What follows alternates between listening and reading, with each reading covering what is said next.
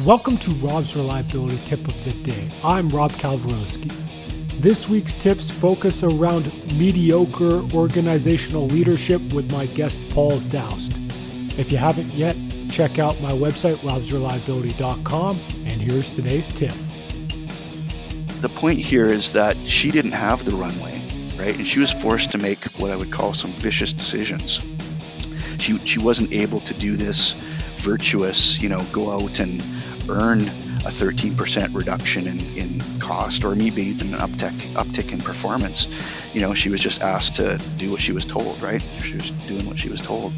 But you know the, the interesting contrast between those two organizations is one was managing quarter to quarter on their earnings and the other one was managing for the longer term right? And you know the the really interesting thing is the reason I was talking to this fellow um, you know and trying to understand I, I, was sent there to understand how they were able to operate um, at a lower cost base, right?